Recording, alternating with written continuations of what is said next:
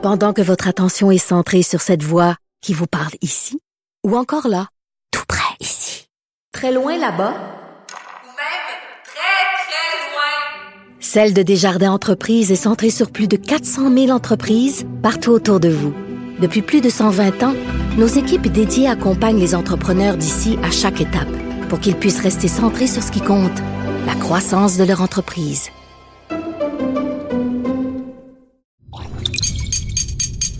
Cube Radio.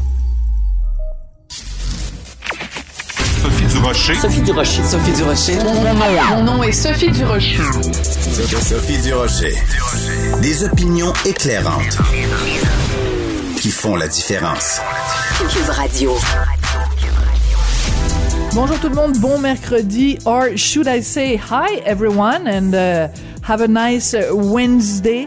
Euh, écoutez, la Banque Laurentienne, la directrice de la Banque Laurentienne, la, personne qui est vraiment en charge de la banque, nommée au mois d'octobre, toujours pas capable au mois d'avril de dire plus que trois quatre banalités en français. L'assemblée générale de la banque qui se déroule entièrement en anglais. Euh, écoutez, vraiment au Québec, je trouve ça inacceptable, je trouve ça minable de la part de la troisième plus importante euh, euh, institution financière de la province, une province francophone dans une mer anglophone. Comment se fait-il que, comme Québécois, on accepte ces choses-là? Quand j'ai lu ce matin, dans le Journal de Montréal, Journal de Québec, le peu de considération que cette banque-là a pour le français au Québec, j'ai poussé un très fâché. Ben voyons donc! Pendant que votre attention est centrée sur vos urgences du matin, vos réunions d'affaires du midi, votre retour à la maison ou votre emploi du soir, celle de Desjardins Entreprises est centrée sur plus de 400 000 entreprises à toute heure du jour. Grâce à notre connaissance des secteurs d'activité et à notre accompagnement spécialisé, nous aidons les entrepreneurs à relever chaque défi pour qu'ils puissent rester centrés sur ce qui compte, le développement de leur entreprise. Sophie Durocher. Une femme distinguée qui distingue le vrai du faux. Vous écoutez Sophie Durocher. Conférence de presse très attendue hier à 17h du premier ministre François Legault, euh, le ministre de la Santé, docteur Horacio Arruda. On parle de toutes sortes de choses, le vaccin, le ci, le ça, les zones rouges, les oranges et tout. Il n'y a pas un moment pendant la conférence de presse où François Legault ou les autres a annoncé les mesures concernant les salles de spectacle. Ça a été communiqué après aux gens dans les salles de spectacle. Pourtant, ce sont des changements majeurs. Alors, pour parler de tout ça, j'ai au bout de la ligne David Laferrière, qui est président de l'Association professionnelle des diffuseurs de spectacles. Bonjour, Monsieur Laferrière. Bonjour, Madame Durocher. Alors donc, c'est cette annonce qui ne s'est pas faite en conférence de presse. Il s'agit de quoi exactement, Monsieur Laferrière? Ben, en fait, c'est une annonce, euh, c'est un détail assez euh, qui peut passer sous le radar pour, euh, je pense, le commun est mortel, mais qui a un impact assez majeur dans, la gestion de, de, de, de, nos salles puis des, des spectacles à venir, des spectacles qui ont déjà été mis en vente. En fait, c'est là où il y a un problème. C'est cette, cette nouvelle mesure de resserrement qui passe donc de 1,5 mètres à 2 mètres pour la clientèle, les bulles, une fois assises dans les salles. En fait, cette information-là nous a été communiquée 15 minutes avant la conférence de presse. Euh, je crois comprendre qu'il y a certains quand même associations euh, sectorielles, euh, notamment, je crois comprendre que les, cinémas n'avaient pas été mis au courant, ils n'étaient peut-être pas présents à ce point de presse-là. Mais ce qui est majeur dans le cas des salles de spectacle, c'est qu'on travaille déjà donc avec des, des plans de salle en distanciation avec une Mhm. mesure qui était là depuis un certain temps, donc 1,5 mètres entre chaque bulle. Ce sont des plans de salle qui se bâtissent au, au fur et à mesure où il y a des, des, des, des achats de billets euh, sur les billets déjà en vente. Alors, quand on nous arrive comme ça à, à quelques heures d'avis avec euh, une distance un peu plus grande, ben, on peut plus travailler avec les billets déjà vendus, les plans de salle déjà faits. Il faut recommencer à zéro parce que euh, vous comprenez que c'est plus du tout les mêmes distances. Les, les gens seront plus assis aux mêmes endroits. Donc, c'est euh, c'est un choc, euh, un choc pour nos équipes de billetterie, c'est un choc pour nos équipes marketing, pour, pour, pour l'ensemble de, de nos membres un peu partout, grande comme petite salle. Il faut, euh, il faut euh, se mettre sur le téléphone et refaire l'ensemble des, euh, des plans de salle euh, avec des clients qui ont déjà été, bon, qui prenaient certains risques. Il y en a qui viennent, puis ils souhaitent d'être là, puis ils, ils jouent le jeu. Cette nouvelle donne-là va, euh, va, va mettre une pression incroyable sur nos structures euh, euh, à, à quelques heures d'avis, en fait. Donc, c'est C'est incroyable. je crois comprendre que c'était une mesure qui permettait peut-être aux salles de demeurer ouvertes dans le contexte actuel, mais euh, malheureusement, euh, et, et c'est là où c'est là où l'inquiétude continue de grandir, c'est qu'il n'y a absolument rien qui nous euh, qui nous assure qu'on ne sera pas fermé dans 10 jours, dans 15 jours. Donc, on fait tout ça. Euh, et on, va- on sera peut-être fermé euh, parce que bon, la, la crise va, va, s'empirer. Euh, euh, on l'a vu à Québec, en Outaouais, en Beauce, les salles sont fermées. Donc, euh, donc c'est possible. On nous a démontré que ça se pouvait qu'on fasse partie de ces décisions-là. Donc, il y a, il y a un dilemme cornélien. Euh, est-ce que, est-ce que certains de nos membres vont annuler? Euh, Est-ce qu'ils vont, euh, est-ce qu'ils vont mettre les bouchées doubles après un an de report, de remise, de, de changement de plan de salle pour essayer d'accommoder un peu tout le monde? Parce que ce, qui- ce que je veux préciser, c'est qu'il y a certains spectacles où là on est en survente. Il, va falloir qu'on. et D'ailleurs, je ne sais pas comment. Oui, expliquez-nous. C'est important d'expliquer, Monsieur Laferrière, ce que vous voulez dire par survente, parce que c'est un- une terminologie que vous vous maîtrisez bien, parce que vous êtes euh, euh, aussi à la tête d'une salle de spectacle, la salle euh, Gilles Vigneault à Saint-Jérôme. Mais pour le commun des mortels, on comprend pas ce que ça veut dire. Alors expliquez-nous ce que ça signifie. Ben puis, puis c'est bien de, de, de, de le dire en fait, c'est que c'est que euh, là, on fait jamais ça. Nous, on n'est jamais dans une dans une, euh, une dynamique de survente euh, de, de billets. On a une on a une, une capacité de salle, une jauge. Dans le cas, mais si je garde le, le théâtre Gilles à titre d'exemple, moi je suis à 180 billets euh, disponibles avec la mesure euh, imposée euh, de 1,5 mètres, 180 sur une 180. jauge, donc une, cap- une capacité normale de 860. Donc, ça, va, ça vous donne une idée. On Oui. est à peu près à 20% Et là, euh, ben, prenons un exemple. J'ai un spectacle euh, euh, de- ce soir. euh, J'ai un spectacle de théâtre. J'ai j'ai 175 billets de vendus. Et là, je dois passer un plan de salle à 1,5 mètres. Là, je vais peut-être me retrouver à 135, 140 billets disponibles. Là, moi, j'ai vendu 165 billets. Euh, parce que j'avais cette place-là. Là, ma jauge, ma disponibilité de billets s'est réduite. Qu'est-ce que je fais? Lequel que je choisis? Monsieur Odette ou, ou, ou Madame Godbout? Euh, Je, sais pas comprends comment on va très faire bien. ça. Donc c'est comme ça, si pour faire une comparaison pour que tout le monde euh, euh, que tout le monde va comprendre, c'est comme si mettons au restaurant euh, vous avez euh, 20 tables, puis là on vous dit ben non finalement il y a juste 15 tables. Donc il y a cinq clients que vous devez appeler en disant je suis désolé vous aviez réservé ce soir au restaurant, vous pourrez pas venir. Mais qui vous choisissez?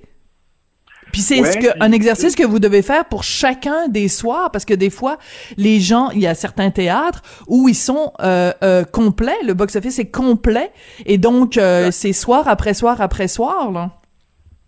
Exactement. Puis je pense, disons, à mes collègues qui sont les théâtres à saison, là, euh, euh, les, les- les grands théâtres sur Montréal, qui ont un, un même spectacle euh, qui va être joué 25, 30 fois. Ils ont peut-être la possibilité d'amener ces gens-là vers des, des représentations supplémentaires parce qu'ils sont pour la plupart tous complets, mais le boulot va être là quand même. là. Le- le- ça va être, ça va être, euh, ça va être euh, énorme comme travail. Dans le cas des diffuseurs pluridisciplinaires comme nous, où la plupart du temps c'est un soir, deux soirs d'un spectacle euh, dans nos salles, ben la reprise, euh, elle va se faire, euh, elle- va se faire quand? Est-ce qu'elle va se faire en distanciation, ou en pleine jauge, dans six mois, dans deux ans? Est-ce que ce spectacle-là c'est la troisième fois qu'il est reporté? Est-ce que c'est et le mané, c'est que le lien de confiance avec la, la clientèle Voilà. est de plus en plus fragile. Les gens se disent, ben coudon, là, moi là, moi là, j'étais content d'aller au théâtre ce soir là, et là je me fais appeler et me dire, évidemment, c'est pas de la faute. L'idée, c'est pas de pointer euh, des coupables, m- mais c'est c'est des dommages collatéraux. Certains les gens vont se dire, Hey, je vais attendre que l'humanité soit vaccinée, là, puis après ça, j'irai voir des spectacles dans une salle. Donc, Mm. c'est ce qui, moi, c'est ce qui me fait peur comme gestionnaire de salle, comme, comme président de Rideau aussi, c'est ce lien de confiance-là avec la clientèle qui s'effrite euh, même si on sait qu'on est dans les derniers milles, même si on sait euh, que que- que- qu'on est sur le point de, de, de, de, passer à, à une autre étape, euh, il y a ça, puis c'est les humains. Tu sais, je veux dire, on est, on est choyé. Il y a Bien un programme d'aide euh, financière pour notre secteur. Euh, je, le, je le salue et, et je manque pas une occasion de, de, de- remercier le gouvernement euh, de la prise de conscience qu'ils ont de, de notre importance dans, dans l'écosystème.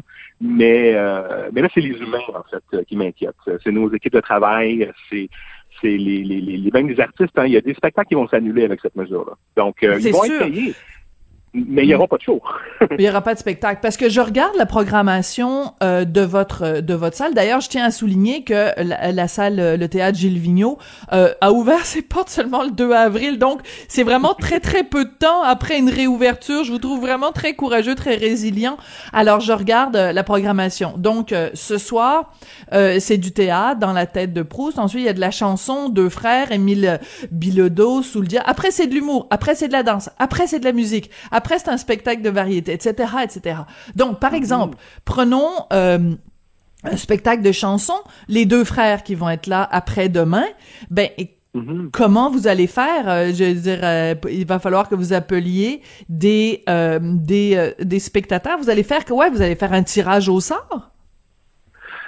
Je vous avoue qu'on va, euh, je, me- je m'en vais au bureau, là, euh, puis on va, s'asseoir toute l'équipe ensemble, puis on va voir nos options. Euh, on va voir ce qu'on, ce que, qu'est-ce qu'on a comme possibilité. On va s'assurer, nous, on a toujours euh, respecté, euh, par la configuration de la salle, on a toujours respecté euh, presque deux mètres parce qu'il y a trois sièges entre les chaque, Mhm. chacune des bulles. Donc, on va évaluer.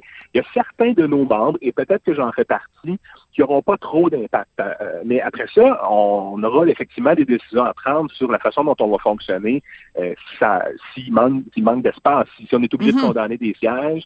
Euh, et là, tous les scénarios sont sur la table, y compris la possibilité d'annuler. Qui- C'est quelque chose qu'on vit depuis le début, puis qui fait partie Voilà. un peu des, des- des- des- des règles. Je vous dirais que le principal enjeu présentement, c'est euh, qu'on a très, très, très peu de temps pour réagir euh, avec une avec des équipes de travail euh, complètement épuisées. Parce que malgré le fait qu'on est fermé depuis un an, vous l'avez euh, pointé, on a eu- on, présentement on a eu le temps de faire deux spectacles, là, et puis on en Oui. avait fait un à la fin septembre quand on nous a ouvert. Donc on est à trois spectacles en un an. Donc malgré tout, on est on est on est au bout un peu euh, du citron parce que parce qu'évidemment, même si on est fermé, ben on reporte, euh, on annule, on programme. On est Mhm. en action. Il faut être en action. Le, le rôle des salles de spectacle dans les communautés est tellement important. Euh, Tellement. euh, et, et ce sont des lieux de rencontre, ce sont des lieux de convergence. Il faut être là, mais euh, mais, Mais à oui. quel prix? Et il y a un autre élément qui est très important aussi, euh, Monsieur Laferrière. Euh, Je vous raconte, euh, puis je raconte à- à- aux auditeurs euh, la petite anecdote suivante. Donc vendredi dernier, je suis allée au théâtre. J'étais super contente. Je suis allée au théâtre Centaure, le théâtre, un des théâtres euh, anglophones de, de Montréal, et c'est une salle normalement qui peut accueillir 216 personnes. À cause des mesures de distanciation, on est rendu à 36 places. Il y avait 36 places ouvertes. Ben, j'essaie d'imaginer déjà, moi je regardais tout le personnel qu'il y avait autour, trois comédiens sur scène, euh, l'éclairage, etc., tous le- le- les gens euh, derrière la scène et tout ça, je me disais on est quasiment plus nombreux, euh, ils sont quasiment plus nombreux d'équipes techniques et de comédiens et de gens à l'accueil qu'on est nous dans la salle, mais mettons que avec euh, les nouvelles mesures, le Centaure est obligé de passer, mettons, de 36 à 20 personnes dans la salle. Il va y avoir un moment donné où ça va juste être plus une expérience de théâtre. Ouais, ben, parce qu'à un moment donné, ça prend, il y a, ça prend un certain nombre de personnes pour qu'on, qu'on- qu'il y ait une, une, une communion. Je m'excuse de parler en termes religieux, mais à un moment donné, c'est une cérémonie le théâtre. Puis si on est rendu qu'on est tellement peu nombreux, ben c'est la magie du théâtre, juste elle se produit plus. Ben, Vous avez parfaitement raison. Et puis le, le- le terme communion est tout à fait euh, bien indiqué. C'est de l'énergie qui circule. C'est un- le, le Mm. rapport entre la scène et la salle est, est primordial dans, dans, dans, cet exercice-là. Puis, ben, il y a deux écoles de pensée. hein. Il y a ceux qui disent ben faut jouer à tout prix, il faut, faut, faut que faut que le faut que ça se passe. Euh, puis il y en a d'autres Mm. qui disent ben non, moi, moi jouer devant un, un quart de salle, ça- je, je trouve que ça n'a pas de bon sens. Puis évidemment, ces deux écoles de pensée-là peuvent être du côté des gestionnaires, des metteurs en scène, des, des, des praticiens. Donc, mais oui, à un moment donné, c'est sûr que ça devient de plus en plus euh, euh, euh, particulier, disons, l'expérience. Et en même temps, on- vous allez vous souvenir de ça dans toute votre vie, probablement, de ce Oui. spectacle à 36 spectateurs. Oui, Il y a C'est quelque vrai? chose- on vit quelque chose ensemble, tout le monde ensemble. Euh, Puis- Puis il faut se dire aussi- mais- mais il faut dire aussi, c'est que euh, on a le choix entre ça ou rester chez soi. Donc Ouais, après. Qu'est-ce qu'on fait? Moi, c'est sûr que le, le, le soir où j'étais là, je me disais, je, je dois être là pour les comédiens. Pour les gens derrière la scène, pour Catherine Anne Toupin qui a écrit euh, cette pièce, euh, La Meute, qui était traduite euh, en anglais, on leur doit ça parce que si on, on, on tire la lumière sur tous les spectacles vivants, ben c'est quelque chose un peu de notre âme aussi qui s'éteint. Je, je suis peut-être philosophique un peu trop ce matin, mais je- il Non, me semble qu'il y, a- y quelque chose que il faut aussi euh, continuer justement face à face à tout ça. Ah, je suis parfaitement d'accord. Puis, puis, puis, puis Dieu merci pour rester dans, dans, dans la figure pieuse. Dieu merci, il y a, il y a, le public est encore là. Puis Dieu merci, cette communion-là est encore possible. Puis les gens ont encore envie d'être là. Parce que c'est sûr que euh, les praticiens, les artisans, les gestionnaires ont envie que ça se passe encore. Euh, Oui. Donc, il faut, il faut que le public soit là. Puis il faut que cette, cette rencontre-là soit encore possible, euh, malgré tout ce qui nous arrive. Oui. Alors, par contre, je veux quand même qu'on revienne sur. euh, on comprend que ce sont des mesures que le gouvernement a pas le choix, puis c'est bien mieux ça que de se faire fermer. En même temps, il y a la manière aussi, Monsieur Laferrière. Euh, je veux dire de vous prévenir 15 minutes euh, avant. Et moi, je trouve que le fait que euh, à la conférence de presse elle-même, ni François Legault, ni Dr Arruda, ni Christian Dubé n'en ont parlé. Ça a fait en sorte qu'il y a aucun journaliste qui a pu poser des questions euh, pour euh, comprendre le pourquoi et le comment. C'est un petit peu une façon d'envoyer le message que le milieu de la culture, euh, c'est pas dans les priorités du gouvernement. Ben, en fait, je vous dirais que c'est une des premières fois où une décision qui a un tant d'impact n'a pas été discutée en amont. Euh, normalement, Ouais. euh, il y a des discussions, puis c'est d'autant plus surprenant que, euh, bien sûr, je, je pense que la, la plupart des décisions ont été prises au courant de la journée hier, mais on a quand même eu le long congé de Pâques, puis il y aurait pu avoir des échanges et des discussions de ce côté-là pour mesurer l'impact d'une telle mesure, puis à un moment donné aussi voir à quel point, plus je suis dans les suppositions euh, complètes, là, mais à quel point il serait pas plus sage de refermer euh, plutôt que d'aller vers euh, cette mesure-là. Euh, c'est pas à moi, à ce matin, à, à- décider si, si nos membres en majorité auraient souhaité ça, mais, mais je sais que euh, qu'il y en a plusieurs là, qui sont complètement découragés. Donc euh, euh, là-dessus, oui, on aurait souhaité euh, pouvoir avoir, euh, avoir droit au chapitre. Par ailleurs, dans la façon dont ça a été communiqué, je pense qu'ils ont ils ont un certain nombre de priorités. Est-ce qu'ils ont trouvé que c'était un détail technique qui intéressait pas le monde? Je ne sais pas. Euh, je sais que ce gouvernement-là, malgré les apparences, ont, euh, ont- ont- ont- sont derrière nous, ont mis beaucoup de sous euh, pour essayer de soutenir euh, Mhm. à tout le moins la, la diffusion. Euh, moi, je je, je, je, je, je, je suis pas prêt à leur, à leur lancer des pierres de, de ce côté-là. Ils, ils ont euh, ils ont parfois une façon maladroite de présenter les choses, mais euh, mais c'est un gouvernement qui euh, qui a envie euh, que la culture continue de se développer, euh, qui sont à l'écoute du milieu, euh, qui mettent les moyens. Et, euh, et là-dessus, je, je, je suis très, euh, moi, je suis très reconnaissant euh, depuis le début de la crise du, euh, de l'écoute et, et de la Hmm. volonté du gouvernement que les choses se passent en douceur pour notre secteur qui est vraiment, évidemment, frappé de plein fouet. Mais sur l'annonce spécifique d'hier, oui, on aurait aimé ça être consulté, on aurait aimé ça avoir droit au chapitre. Euh, je crois comprendre que c'était ça où on fermait, euh, mais on aurait pu en discuter à la limite de ça. En même temps, bon, il y a une crise, une crise mondiale à gérer, puis euh, tout le monde fait ce qu'il peut, mais c'est sûr que là, ça va faire très mal à, à nos membres. Oui. Alors, c'est important de spécifier que, évidemment, ces mesures-là, elles s'appliquent dans euh, les zones où les salles de spectacle étaient encore ouvertes. Il faut aussi avoir une pensée pour toutes les zones où les salles de spectacle et les cinémas sont fermés. Et euh, pour ces zones-là où c'était vraiment rouge foncé, comme on dit. Donc, euh, il, il faut aussi avoir une pensée pour eux parce que eux, ben, c'est la même chose. Ils avaient ouvert, ils étaient super contents. On était tous euh, très euh, très euh, euh, contents pour euh, pour eux, mais euh, de se faire euh, fermer complètement, c'est pas drôle euh, non plus. Euh, je veux juste euh, discuter de quelque chose avec vous, euh, Monsieur Laferrière. est-ce que vraiment, là, parce que donc quand je suis allée au théâtre vendredi, on est obligé de, de évidemment de se de se laver les mains. Euh, notre arrivée au théâtre était décalée selon la, la rangée qu'on qu'on occupait, même si on était juste 36. Ouais. Donc, il y en avait 12 qui arrivaient une demi-heure à l'avance, 12 qui en arrivaient 20 minutes à l'avance, 12 qui arrivaient 10 minutes à l'avance pour pas qu'on se croise dans, dans le lobby euh, du théâtre. Euh, une fois euh, dans la salle, ben évidemment, il fallait qu'on porte notre masque pendant toute la durée du spectacle. Et c'était pas n'importe quel masque, c'était pas notre masque à nous, c'était un masque qu'on nous donnait à l'entrée du spectacle. Donc, Ouais. je- tout ça, je raconte tous les détails euh, pour une raison, c'est qu'avec toutes ces mesures-là mises en place, en plus, on nous a dit que les comédiens euh, qui étaient sur scène euh, euh, s'étaient fait tester régulièrement pour pouvoir jouer sans masque et que on avait revu le, le blocking, donc euh, le déplacement des comédiens sur scène pour qu'ils passent très très peu de temps euh, à moins de deux mètres l'un de l'autre. Bref, avec toutes ces mesures-là, qu'est-ce que ça va changer d'avoir, de passer de un, un mètre et demi à deux mètres? Ben, évidemment, je suis pas, euh, je suis pas de, épi, épi- je, me, ah, je, me, je me risquerais même. Épidémiologiste. Je- ah, ben, cool, c'est gentil. Euh, mais c'est vrai que, puis, puis ce que vous dites là, c'est, ce sont des mesures qu'on applique dans l'ensemble de nos salles. Il, est- il est sans aucun doute euh, beaucoup plus, euh, c'est beaucoup plus sécure de venir dans nos salles que d'aller faire son, son marché. Euh, je- je- moi, personnellement, je la vois pas la différence. Euh, les gens ne se croisent pas. Une fois assis, on parle de, vraiment de gens qui sont qui regardent dans une direction, qui sont masqués tout le long. Donc, est-ce que le qu'est-ce que le point 5 mètres va changer à, ce moment-là? Je, je- je l'ignore complètement.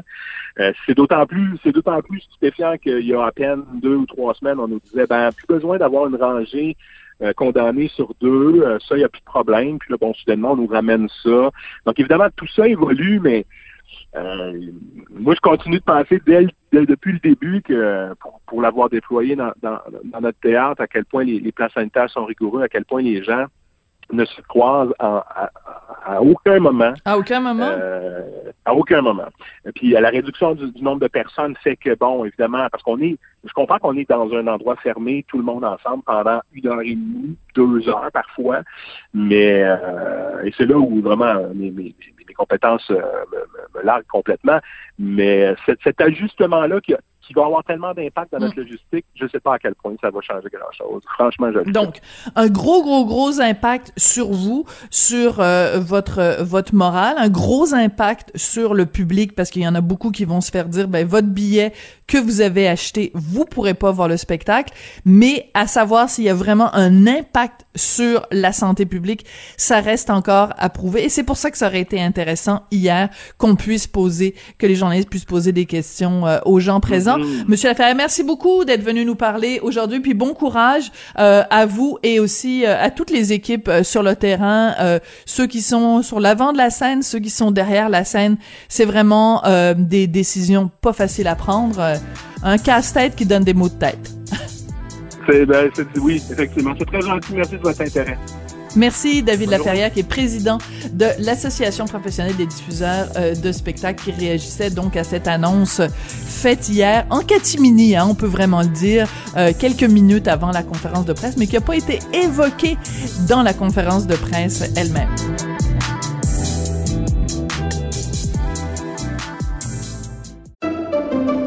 Pendant que votre attention est centrée sur vos urgences du matin, vos réunions d'affaires du midi, votre retour à la maison ou votre emploi du soir, celle de Desjardins Entreprises est centrée sur plus de 400 000 entreprises à toute heure du jour. Grâce à notre connaissance des secteurs d'activité et à notre accompagnement spécialisé, nous aidons les entrepreneurs à relever chaque défi pour qu'ils puissent rester centrés sur ce qui compte, le développement de leur entreprise. Avertissement.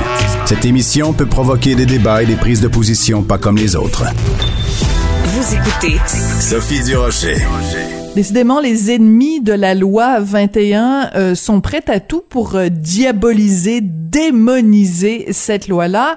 Au cours euh, du euh, prochain congrès du NPD, le nouveau parti démocratique qui va avoir lieu en fin de semaine, il y a une résolution pour condamner la loi 21. On en parle avec euh, notre chroniqueur du mercredi, Jean-François Lisée, ex-chef euh, du Parti québécois, journaliste, auteur, commentateur. Jean-François, bonjour.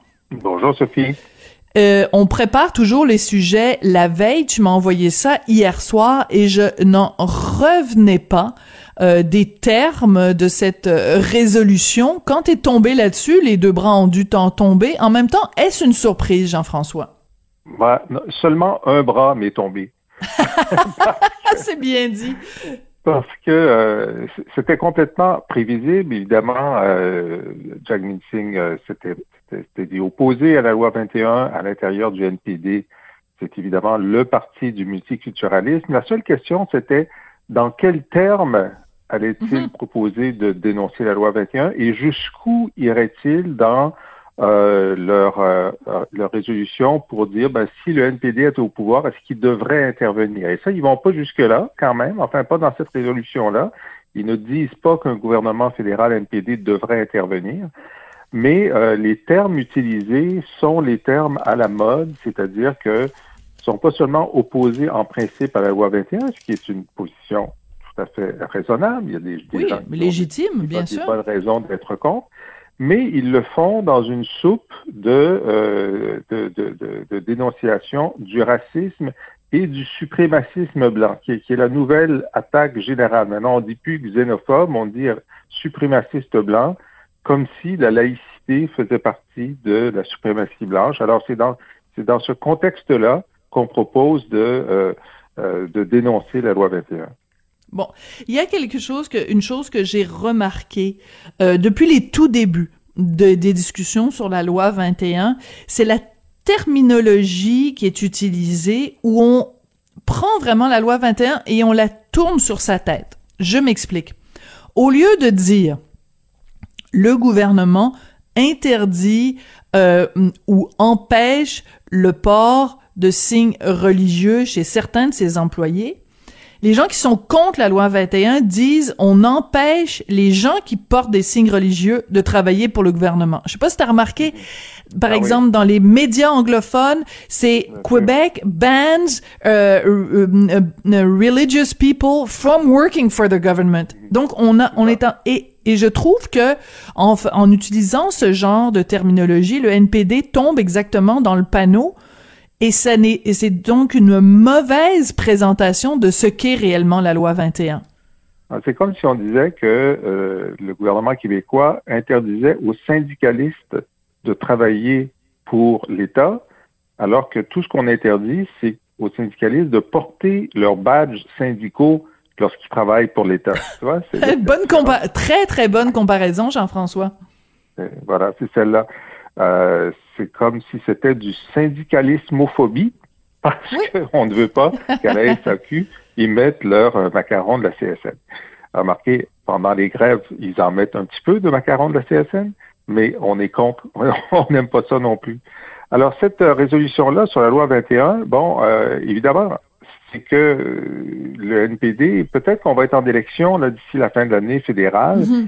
et même si la position du NPD était connue, c'est pas une bonne idée pour les députés ou les, candidats à NPD euh, au Québec euh, de faire en sorte que cette, euh, cette opposition, surtout avec les arguments qui sont avancés là, soit constamment rappelée aux électeurs avant qu'ils puissent choisir de voter pour le NPD. bon, alors donc c'est un cadeau finalement que le NPD fait au Bloc québécois à chaque fois qu'il réitère cette position-là. Mais les autres résolutions oui. montre que là, au NPD, on est dans la nation woke à 150% Écoute, euh, j'adore les exemples que tu m'as envoyés. J'adore les exemples que tu m'as envoyés. C'est vraiment du wokissime en chef là. Alors, euh, si tu permets, je vais, je vais, je vais donner un des trucs que tu m'as envoyé. Euh, donc, en fait, pour résumer, on, on, on s'oppose à euh, on veut euh, désarmer l'armée. tu sais, on, on, a connu évidemment defund the police, mais là on veut désarmer l'armée. On veut s'en prendre aux méchants milliardaires parce qu'évidemment le, le, Canada est rempli de milliardaires à chaque coin des rues qui roulent en Mercedes. Et là, il y a, j'avoue qu'il y a une motion, j'arrive pas trop bien à saisir c'est quoi l'intérêt? Au lieu de dire LGBTQ2S+, il faudrait dire 2S LGBTQ+. Oui. Et tu peux peut-être nous expliquer pourquoi, pour les gens du NPD, c'est important? Ben, c'est le 2S. Euh, bon, d'abord, est-ce que tu sais ce que ça veut dire? Oui, c'est les Two Spirit. Donc, chez les gens, euh, chez les communautés autochtones, il y a de tout temps. Hein, c'est pas, c'est pas quelque chose de récent. Il y a de tout temps des gens qui sont considérés comme étant euh, ayant les deux esprits. Donc, tu es à la fois une entité féminine et masculine. Mais donc, j'imagine que c'est simplement par révérence envers les peuples autochtones qu'on prend le 2S qui normalement est à la fin de cette terminologie et qu'on le met au début? Est-ce que c'est aussi simple que ça? Euh, ça, ça m'a échappé parce que moi, le 2S, euh, je l'avais pas vu. Et puis là, ils, ils le mettent au début. Euh, je ne savais pas qu'il était à la fin dans une autre. mais moi, je pense que pour le bien de, de, de la communication, il faudrait se fixer une fois pour toutes parce que c'est ça demande ça demande une capacité mémorielle assez forte euh, mais là, eux, ils ont décidé que le 2S, donc, euh, ben, c'est les Premières Nations, donc on en parle en premier. Et puis, euh, c'est pas inclus dans le plus. Est-ce qu'on va trouver dans d'autres minorités, d'autres situations où il y a des, il y a, il, y a, disons, une autre identité de genre qu'on n'a pas encore prévue, ils vont vouloir la, la rajouter. Y a-t-il un maximum de lettres et de chiffres? C'est-à-dire, J'aimerais avoir les règles, comment, comment on voit les règles pour le mode d'emploi. visibilité. Mais surtout que, moi, je suis d'accord avec toi, c'est qu'à partir du moment où tu mets plus à la fin, il me semble que ça devrait être un, plus inclusif, là. si tu, à partir du moment où tu mets un plus, c'est comme quand tu mets le signe infini. Euh, je veux dire, à un moment donné, tu peux, peux-tu aller plus loin que l'infini, là? C'est quoi, mais le plus devrait inclure toutes les, les autres affaires qui rentrent pas. En tout respect, oui, en tout respect. le plus couvre en ce moment? Je sais pas parce qu'il reste plus rien. qui va dans le plus. Ben oui, c'est ben, écoute, alors, on va les prendre, on va les prendre un par un parce que donc, eh, je vais, je vais les énumérer un par un. LGBTQI2S. Donc, lesbienne, gay, bisexuel, transsexuel, queer, intersexuel, deux esprits. Il me semble qu'on a pas mal couvert là tout le 0,01% du genre des gens que ça inclut là. Qu'est-ce qui peut rester d'autre? Qu'on en Je sais pas. On en fait. Alors allons à, à, à, des fonds de police parce que euh, bon celle-là je pense que ça va passer. La loi 21 ça va passer. Ensuite euh, définancer la police, euh, éliminer la GRC. Là c'est clair, c'est éliminer la GRC. Bon sans être facétieux, euh, dans tout ce débat sur euh, le définancement de la police, euh, je trouve que la, euh, le, terme est très excessif. Lorsqu'il s'agit de dire que il faudrait prendre 10% du budget de la police parce qu'il y a une partie de ces interventions auprès des itinérants ou auprès des gens qui ont des problèmes de santé mentale, ça ne devrait pas être des policiers qui fassent ces interventions-là, mais des intervenants sociaux. Je suis parfaitement d'accord avec ça. Mais mais d'habitude, je pense que les gens ne veulent pas dire d'abolir la police au complet. Hein? Mais là, c'est ce que la résolution dit. Si on va l'abolition, ouais, ça vise l'abolition pure et simple de la GRC. C'est ça. Alors, dans certaines provinces, la GRC, c'est la police, c'est 100% de la police. Mais euh, il faut pas se sentir écarté par la résolution parce qu'ils disent pour les endroits où il y a des, des policiers qui sont pas la GRC, un gouvernement fédéral du NPD financerait, enfin nous aiderait à abolir chez nous la, la Sûreté du Québec ou la Sûreté euh, de, de, la ville de Montréal. Alors, quels sont les électeurs que le NPD cherche à aller chercher avec ça? Ben moi, j'en vois quelques groupes. Bon, les Hells Angels, certainement, voteraient pour la disparition de la police. Euh, la mafia italienne, la mafia russe. Euh, oui, je pense qu'il serait pour. Je pense qu'il y aurait une forte mobilisation des Hells pour, le, pour de la police. C'est très, très drôle. Non, mais écoute, c'est très intéressant la question que tu poses parce que, en effet, qui se lève le matin puis se dit moi je vais voter pour le NPD parce que ils prennent le 2S dans LGBTQI machin chose plus et qu'ils le prennent qui est à la fin et qu'ils le mettent au début. Euh, ou alors je vais aux prochaines élections là je te dis que hey ma tante là m'a voté pour le NPD parce que eux là ils vont abolir la GRC parle-nous aussi des autres euh, incongruités ou enfin des autres euh, choses intrigantes qu'il y a dans ce dans ce programme. Bon, alors moi, je pense que defund de police, ça va passer parce que c'est très à la mode. Ensuite, il y a euh, abolir l'armée canadienne. Ça, je suis moins certain. Je suis moins certain qu'ils vont aller jusque-là parce que, bah, tu sais, il faut pas quand même... Euh, l'autre, il y en a une sur euh, nationaliser les banques canadiennes. Mais ça, on me dit que c'est une proposition qui revient à chaque congrès et qui est battue. Bon, Ouais. OK. Euh, tu sais, c'est comme dans tous les partis. Là. Il y a des gens qui arrivent avec toutes sortes de résolutions. Ça ne veut pas dire qu'ils vont être, euh, qu'ils vont Ben être adoptés ou même qu'on va avoir le Ben- temps d'en débattre. Oui, puis de toute Euh, façon, en démocratie, c'est bien qu'il y ait plein de gens qui amènent de l'eau au moulin, puis après, euh, on, on, on, on en discute, là, même les, les, les propositions les plus euh, flyées, disons, ça nous empêche pas de s'asseoir puis d'en parler. Vas-y. Ouais. Pour les milliardaires, euh, là, c'est intéressant parce que, euh, bon, c'est vrai qu'on est en inégalité de revenus absolue. C'est vrai que les riches paient beaucoup moins d'impôts maintenant qu'ils n'en payaient dans les années 80, 70 ou 60. Et donc, même Joe Biden est en train de proposer euh, d'avoir une augmentation de la fiscalité chez les plus riches. L'originalité du NPD, c'est qu'ils disent, après un milliard, un le 1 dollar qui suit le 1 milliard, on en prend 100 Ouais. 100 là, c'est fini. Vous avez, vous avez droit à un milliard, point. Et ça me rappelle, je, toi, t'es trop jeune, là, mais euh, en, en France, il y avait euh, le chef du Parti communiste qui s'appelait Georges Marchais. Et il avait dit ça dans une année, je sais pas, dans les années 70. Il dit, nous, le taux d'imposition en haut d'un million de, je sais pas, francs, c'est 100% On prend tout. À partir de ce moment-là, on prend tout. Évidemment, électoralement, c'était pas très périlleux parce qu'il y avait très peu de millionnaires qui votaient pour le Parti communiste. Oui. Et c'est peut-être aussi le même calcul pour le NPD, mais c'est l'idée du 100% que je trouve très séduisante parce que c'est total. Tu sais, t'as pas besoin de- d'embaucher de comptable, c'est 100% tout simplement. Ben oui. Alors, je me suis amusée pendant que tu parlais.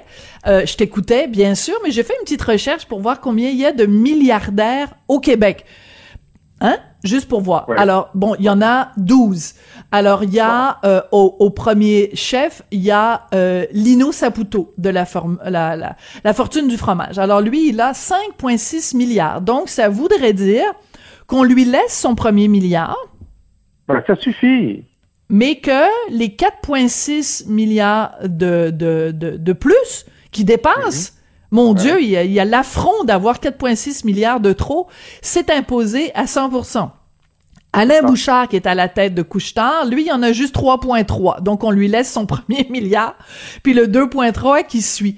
Euh, ben, pauvre Jean Coutu, c'est pas drôle pour lui, 89 ans, il y a juste euh, 1,9 milliard, donc il va lui rester... Donc, il y a son premier milliard, puis les 900 millions qui restent, là, ça va être imposé à 100%. Non, Écoute, on lui là, enlève presque rien à lui. Hein? Ben ouais. Lui, on y a- C'est Saputo qui paye le plus. Saputo, Oui.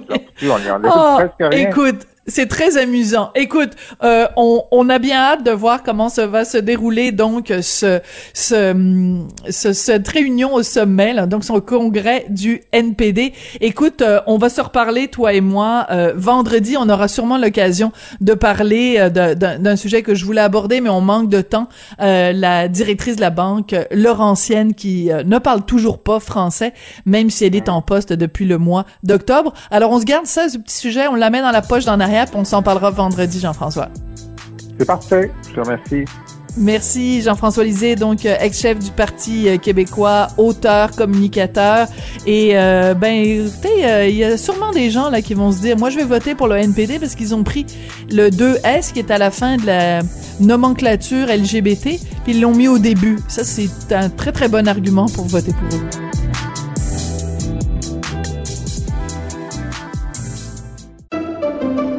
Pendant que votre attention est centrée sur cette voix qui vous parle ici, ou encore là, tout près ici, très loin là-bas, Ou même très, très loin. Celle de Desjardins Entreprises est centrée sur plus de 400 000 entreprises partout autour de vous. Depuis plus de 120 ans, nos équipes dédiées accompagnent les entrepreneurs d'ici à chaque étape pour qu'ils puissent rester centrés sur ce qui compte, la croissance de leur entreprise.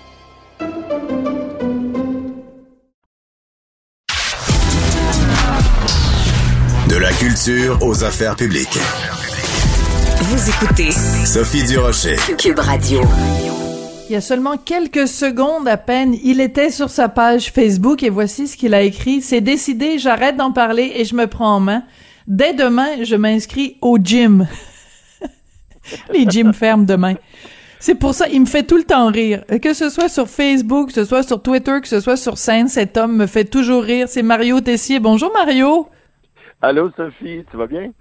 Moi quand j'ai moi je vais super bien surtout quand je te lis euh, quand- ou quand je te vois ou quand je te parle Euh, quand j'ai besoin d'un petit sourire dans ma journée je me dis bon ben je vais aller voir sur le compte de Mario voir euh, ce qu'il a prévu aujourd'hui pour me faire rire je voulais te parler Mario parce que euh, tu as eu le, le bonheur de remonter sur scène sur une vraie scène là pas devant des autos euh, avec du vrai monde Ouais, ça plaît. Euh, ou en Zoom, ou en Zoom, un vrai show, là, tu sais. ah, oui, c'est ça, un vrai, un vrai zombie. Euh, et je voulais savoir comment ça s'était passé, puis je voulais en parler euh, avec toi. Alors, raconte-nous euh, quelle date, où, quand, comment, puis comment ça s'est passé. Euh, le premier spectacle que j'ai fait, comme ça, en zone, en zone orange, c'était à Gatineau il y a deux semaines avant que ça referme à nouveau. Et c'est une salle de 800 places, l'Odyssée, qui est une salle magnifique. Mais pour les raisons qu'on connaît, là, on jouait devant 200 quelques personnes avec des masques pendant toute la durée de la représentation. Mais malgré ça, c'était tellement le fun, autant pour moi de retrouver le public que je pense que pour le public de me retrouver ou de retrouver ses artistes préférés. Parce que, je te le dis, tu sais, il manquait 600 personnes dans la salle, qu'on le veuille ou qu'on le veuille pas. Mais la réaction, là, en, la, la claque du début, là, tu sais, quand les gens t'accueillent, j'avais l'impression qu'il était quand même 800 personnes, tellement les Hmm. gens étaient contents, tellement ils ont manifesté leur, leur plaisir d'être là. Puis les rires, ça paraissait pas tant que ça. C'est sûr que c'est bizarre de faire un show devant des gens avec des masques, mais ça prend genre cinq minutes, puis tu passes à autre chose, puis on se dit, ben au moins on avance, on s'en va vers quelque chose, un, un retour graduel à la vie normale. là.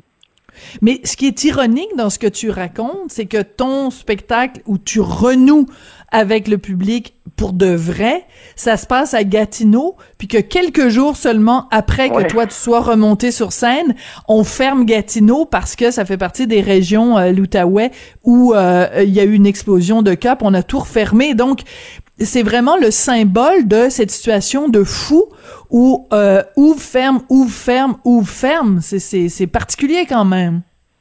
Bah, tellement, tu sais, puis j'ai eu la chance de jouer samedi à Saint-Jean-sur-Richelieu, un peu le même concept. Là, c'était genre hybride. C'est-à-dire que tu avais genre 190 personnes dans la salle. Il y en avait aussi qui avaient commenté euh, le spectacle euh, de façon virtuelle. Euh, là, voici demain, euh, je prends l'auto très tôt demain matin. Demain, en fin d'après-midi, s'il n'y a rien qui change, il faut donner un spectacle à Alma. Ah ouais? Mais mais c'est tellement incertain que je te dis encore aujourd'hui, je vais faire ma valise tantôt, mais ça se peut que je parte pas. C'est vraiment au jour le jour, ça peut changer à tout moment. J'avais lu qu'il y avait euh, quand même 300 quelques cas là, à- euh, au Saguenay, fait que ça peut changer d'une minute à l'autre. Je ne sais pas, mais supposé de faire un show euh, demain là-bas à Alma et samedi j'en ferai deux à Drummondville, un à 3 heures puis un à 7 heures si tout va bien. D'accord. Euh, moi, je suis curieuse quand euh, tu fais ton, ton, spectacle, évidemment, sur scène, quand c'est hybride comme à Saint-Jean, comment tu fais pour ajuster? Parce que tu dois à la fois t'adresser aux gens qui sont dans la salle, que, que tu vois, et en même temps tenir compte du fait qu'il y a des gens qui sont comme une transmission par, par Zoom. C'est c'est bizarre. Comment tu fais pour être toi-même un hybride? Ouais, c'est une bonne question. Mais écoute, au début de la soirée, je leur adresse la parole en, en expliquant aussi aux gens dans la salle qu'il y a des gens qui nous regardent à la maison. Et puis il y a des caméras partout. Ils sont vraiment bien installés là, à Saint-Jean, au théâtre des deux rives. Il y avait genre euh, huit caméras. C'est un peu partout. Ce qui fait que au début du spectacle, je, je leur adresse la parole. Je leur dis merci de nous regarder, probablement en bobette ou avec pas de bobette. Je ne sais pas trop comment vous nous regardez. puis, puis après ça, je pars, puis genre, tu sais, je veux dire, euh, je touche plus de ça parce que je suis là pour les gens, oui, dans la salle, essentiellement, tu sais. Euh, mais je, je faire du coucou au début, puis après ça, je me, je me dis qu'il y a, a quelqu'un qui va trouver son compte à la maison. Et il y a un aiguilleur aussi, c'est-à-dire quelqu'un qui fait la répartition des caméras des différents plans durant le spectacle, qui est en régie, puis qui passe, mettons, de la caméra 1, la 2, la 3, la 4, la 5, pour avoir des angles différents. D'accord. Euh, on, on s'entend que euh, pour quelqu'un comme toi, c'est un plaisir de remonter sur scène, euh, de pour de vrai. Hein, pour de vrai, euh, parce Ouais. que bon ben on se connaît toi et moi euh, dans dans la vie de tous les jours Mario, puis je le sais à quel point c'est pas de la fanfaronnerie, c'est pas euh, de la langue de bois quand tu dis que t'aimes le public puis que t'aimes ce contact là, je le sais que c'est vrai. Il y a un autre aspect par contre qui est plus délicat, c'est que ben quand t'es assis chez toi, il y a pas d'argent qui rentre. Euh, Non. c'est sûr. pas il faut il faut pas non plus négliger ça parce que c'est un aspect quand même important dans la vie d'un d'un humoriste là. Ben, de n'importe qui, il faut gagner notre vie. Puis moi, c'est comme ça que je gagne ma vie.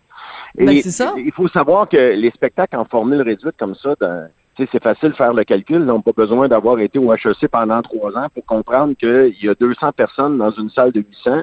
Les revenus sont pas les mêmes. là. Fait mais tout le monde met de l'eau dans son vin. Et puis on se dit, ben écoute, au moins, on repart tranquillement vers quelque chose. Il y a de l'aide gouvernementale là-dedans pour aider les salles de spectacle, les diffuseurs, les techniciens, tu sais. Oui, il y a l'artiste sur scène, mais il y a plein de gens là, qui, qui dépendent de cette industrie-là. Puis je pense que c'est une bonne nouvelle pour tout le monde de savoir que ça repart tranquillement, pas vite. Parce que oui, financièrement, moi, j'ai, été chanceux dans ma vie. J'ai, bien gagné ma vie euh, avec la radio, entre autres. Mais je vais te dire que je, commence à avoir hâte que ça recommence. Là. Tu Ouais. le, bill, le bill de visa qui arrive à la fin du mois, tu fais Ah, ben oui, c'est vrai, j'avais acheté ça, moi. Ben oui, Ouais. j'avais oublié.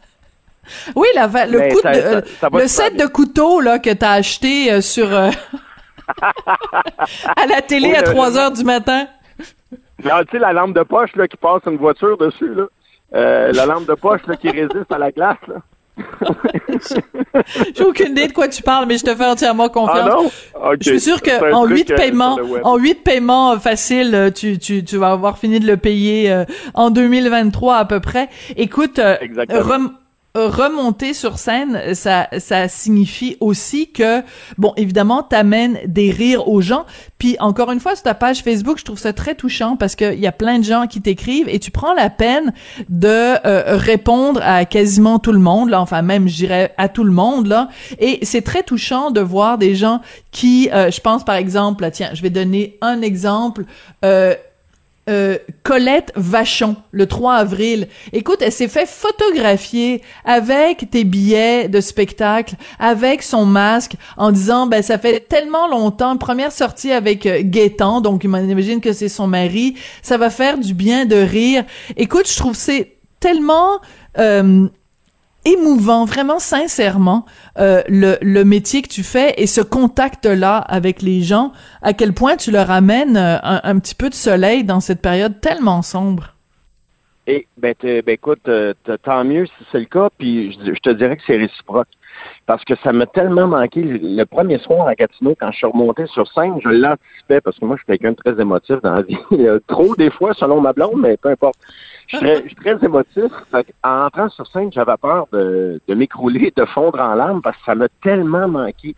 Et la première minute, quand j'ai entendu les applaudissements qui finissaient plus de finir, je suis vraiment venu les, les yeux pleins d'eau. Puis, tu sais, je suis pas quelqu'un qui sacre beaucoup dans la vie, mais je suis rentré sur scène, j'ai fait Chris, que je suis content d'être là. Puis, je l'avais pas anticipé, tu sais, c'est- ça a juste sorti comme ça. A sorti parce que je me suis dit, mon Dieu, tu sais ce qu'on prend pour acquis des fois, puis on dit, ah ben c'est normal, c'est comme ça. En quelque part, on se dit pas ça, mais inconsciemment, c'est comme si ça nous est dû, alors que c'est pas le cas. Euh, de retrouver ça quand ça t'a manqué, là, tu fais mon Dieu que ça m'a fait du bien, puis je le voyais effectivement dans les yeux des gens, puis dans leurs commentaires après le show. Puis oui, je me sens devoir de leur répondre parce que je, je sais que c'est important pour eux autres d'être là, puis ils me le signifient, ils font des beaux commentaires, fait que c'est c'est- rien pour moi de prendre une couple de secondes puis d'aller leur répondre puis de leur dire merci d'avoir été là puis de s'être déplacé malgré la situation. Ouais. Euh, et euh, c'est touchant aussi parce qu'il y a des gens qui t'écrivent en disant bon, je suis allé voir ton spectacle, c'était vraiment le fun, tu m'as fait rire. Euh, j'ai tellement hâte qu'on puisse aller te faire des câlins à la fin du spectacle, qu'on puisse Ouais. se voir euh, Ouais. en vrai. Donc tout ce contact-là que je sais que toi t'as avec les gens à la fin du spectacle en temps normal, euh, ça doit manquer quand même de pas pouvoir, euh, tu sais, c'est ça, là, les câlins, puis euh, le, c'est pas évident. Ben, tellement. C'est une des parties que je préfère de mon métier, de rencontrer le public à la fin, ou c'est- c'est nono, là, mais tu sais, euh, tu sais, des fois, tu de travailler, puis les gens qui nous écoutent, c'est sûr que c'est la même chose au travail, on n'est pas obligé d'être artiste pour vivre ça. Tu sais, le- l'après-travail, là, mettons la petite bière autour de la table à la fin avec les techniciens ou avec les autres employés pour dire, hey, c'était le fun à soir, ça a bien été, on, ah, tu sais, puis on, on se fait un toast, puis on se prend dans nos bras avant de partir, hey, puis on a hâte de se revoir. Tout ça, là, c'est comme si euh, on nous l'a enlevé puis c'est plus possible de le faire. Fait que c'est c'est c'est vraiment bizarre. Tu sais, tu finis un spectacle habituellement, moi je vais traîner là euh, une heure, une heure et demie avant de repartir chez moi. Là, je termine le spectacle, euh, je ramasse mes trucs, puis cin- cinq minutes après, je suis dans mon char, je m'en retourne chez nous. Là, tu sais, c'est il y a quelque Ouais. chose de très bizarre là-dedans dans ce qu'on vit, mais au moins je me dis que tranquillement, ça, ça- on s'en va du bon côté là. Tu sais. C'est comme si après le sexe, t'avais même pas le temps de, de, de prendre, de fumer une petite cigarette, de faire un petit câlin, un petit creux dans l'oreille, une petite cuillère. C'est euh, tu, tu remets ton pantalon puis tu t'en vas. Merci, bonsoir, mam. That's it, that's Oui, all. ou- Bon, combien je vous dois, madame? Combien? Ou alors, tu sais, ben, c'est la question. euh, c'est quoi la première chose que tu fais après l'amour? Puis la réponse, c'est ben j'appelle ma femme. Ouais, ouais, c'est ça. Fumez-vous après avoir fait l'amour? Je sais pas, j'ai jamais regardé. Bon, ok, on va aller sortir toutes les blagues, euh, les blagues nounounes. Euh, une, une dernière Ouais. question, Mario, quand on fait euh, des spectacles en temps de COVID, est-ce qu'on fait des blagues sur la COVID ou euh, tu sens que le public il veut entendre parler de tout sauf de la maudite tabarnouche de pandémie? Ah, c'est une bonne question. Moi, j'ai j'ai un numéro que j'ai fait beaucoup en Zoom euh, sur la COVID, que j'ai écrit, qui fait à peu près 20 minutes. C'est sûr que là, on doit faire absolument... Ah, ça, c'est le bout que j'ai oublié de te parler. On doit faire 90 minutes maximum. Puis Ah, moi, c'est ça? souvent, je vais... Dé... Ah oui, je vais dépasser. Moi, souvent, je fais 1h40, 1h42 sans entraque. Mais là, c'est très important parce que tout le monde doit retourner chez eux avant les couvre-feu. Fait que là, tu joues puis tu dis, OK, je peux, je peux sortir, mais pas tant. Je peux, je peux improviser, mais pas tant. Puis je peux pas sortir du cadre du spectacle tant que ça. Fait que je fais quelques gags sur la COVID parce que il y a un éléphant dans la pièce. Je veux dire, tout le monde a un masque d'en face. Là. Fait que c'est sûr qu'il faut que j'en, j'en fasse mention un petit peu. Mais je passe pas trop de temps là-dessus. Je fais genre deux, trois minutes sur la COVID, puis après ça, ben, j'embarque dans mon spectacle que j'ai adapté euh, pendant la dernière année, même si je suis pas monté sur scène, parce qu'il y a des trucs qui, qui étaient juste euh, rendus ailleurs, tu sais, dans la façon de, de préparer un gag, mettons. Ma prémisse, des fois, ça fonctionnait plus. Tu sais, je te dis, hier, j'étais allé au restaurant, puis ben non, Non. hier, t'as pas été au restaurant. ça fait un an que t'as pas été au restaurant. Donc, que hier, je suis allée à la pharmacie m'acheter des masques parce qu'il m'en restait plus. Ah oui, puis j'étais super content parce qu'il y en avait des noirs, puis ça va avec tout. Oui. C'est- n'importe quoi. On est rendu qu'on est content de trouver des masques noirs parce que ça va avec tout. Ben moi j'aime pas ça. Au contraire, moi je quand je vais à la pharmacie, j'achète des boîtes de masques multicolores. Comme ça, je pige Oh! dedans. Puis c'est comme euh, c'est comme les les chocolats dans Forrest Gump. Tu sais jamais sur quoi tu vas tomber. fait que Écoute, l'autre jour, l'autre jour, euh, Richard a pigé dans le dans la même boîte que moi, puis lui s'est retrouvé avec un masque rose et moi avec un masque bleu. Mais on est sorti puis on a assumé le fait que Richard sortait dans les rues de Montréal avec un masque rose euh, dans la face. Fait que ça, ça, ça crée Ben, toutes sortes de situations sympathiques. Mais Richard, c'est un homme rose, de toute façon, on le dit depuis des années. Oui. Écoute, merci. Ah oui, oui, ben écoute, écoute, je, raconte, je vous raconte une anecdote. Quand j'ai rencontré Richard, euh, il y a 19 ans de ça, ça fait 19 ans qu'on est ensemble, une des choses qui m'avait une des choses qui m'avait séduite, c'était évidemment son sens de l'humour. C'est un gars extrêmement drôle et une des choses qui m'avait séduite c'est le fait que justement il euh, il portait des chemises roses et euh, écoute re- replace-toi quand même il y a 19 ans au Québec euh, soit t'étais un homosexuel soit t'étais un italien quand tu portais une chemise rose donc Ouais, c'est c'est vrai. et Richard n'est ni l'un ni l'autre je fais partie de la, de la même euh, de la même sélection que Richard. Moi aussi, le rose me va bien, ça a l'air. Je porte souvent Ouais. du rose tellement souvent. Ouais. OK, on se quitte là-dessus parce que je suis en train, moi aussi, de déborder.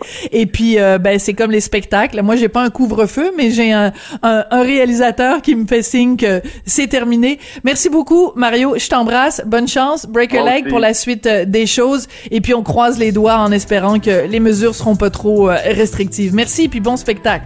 À bientôt. Merci beaucoup d'avoir été là. Merci d'avoir syntonisé Cube Radio. Je voudrais, pour ma part, remercier Jean-François Roy à la mise en onde, à la réalisation.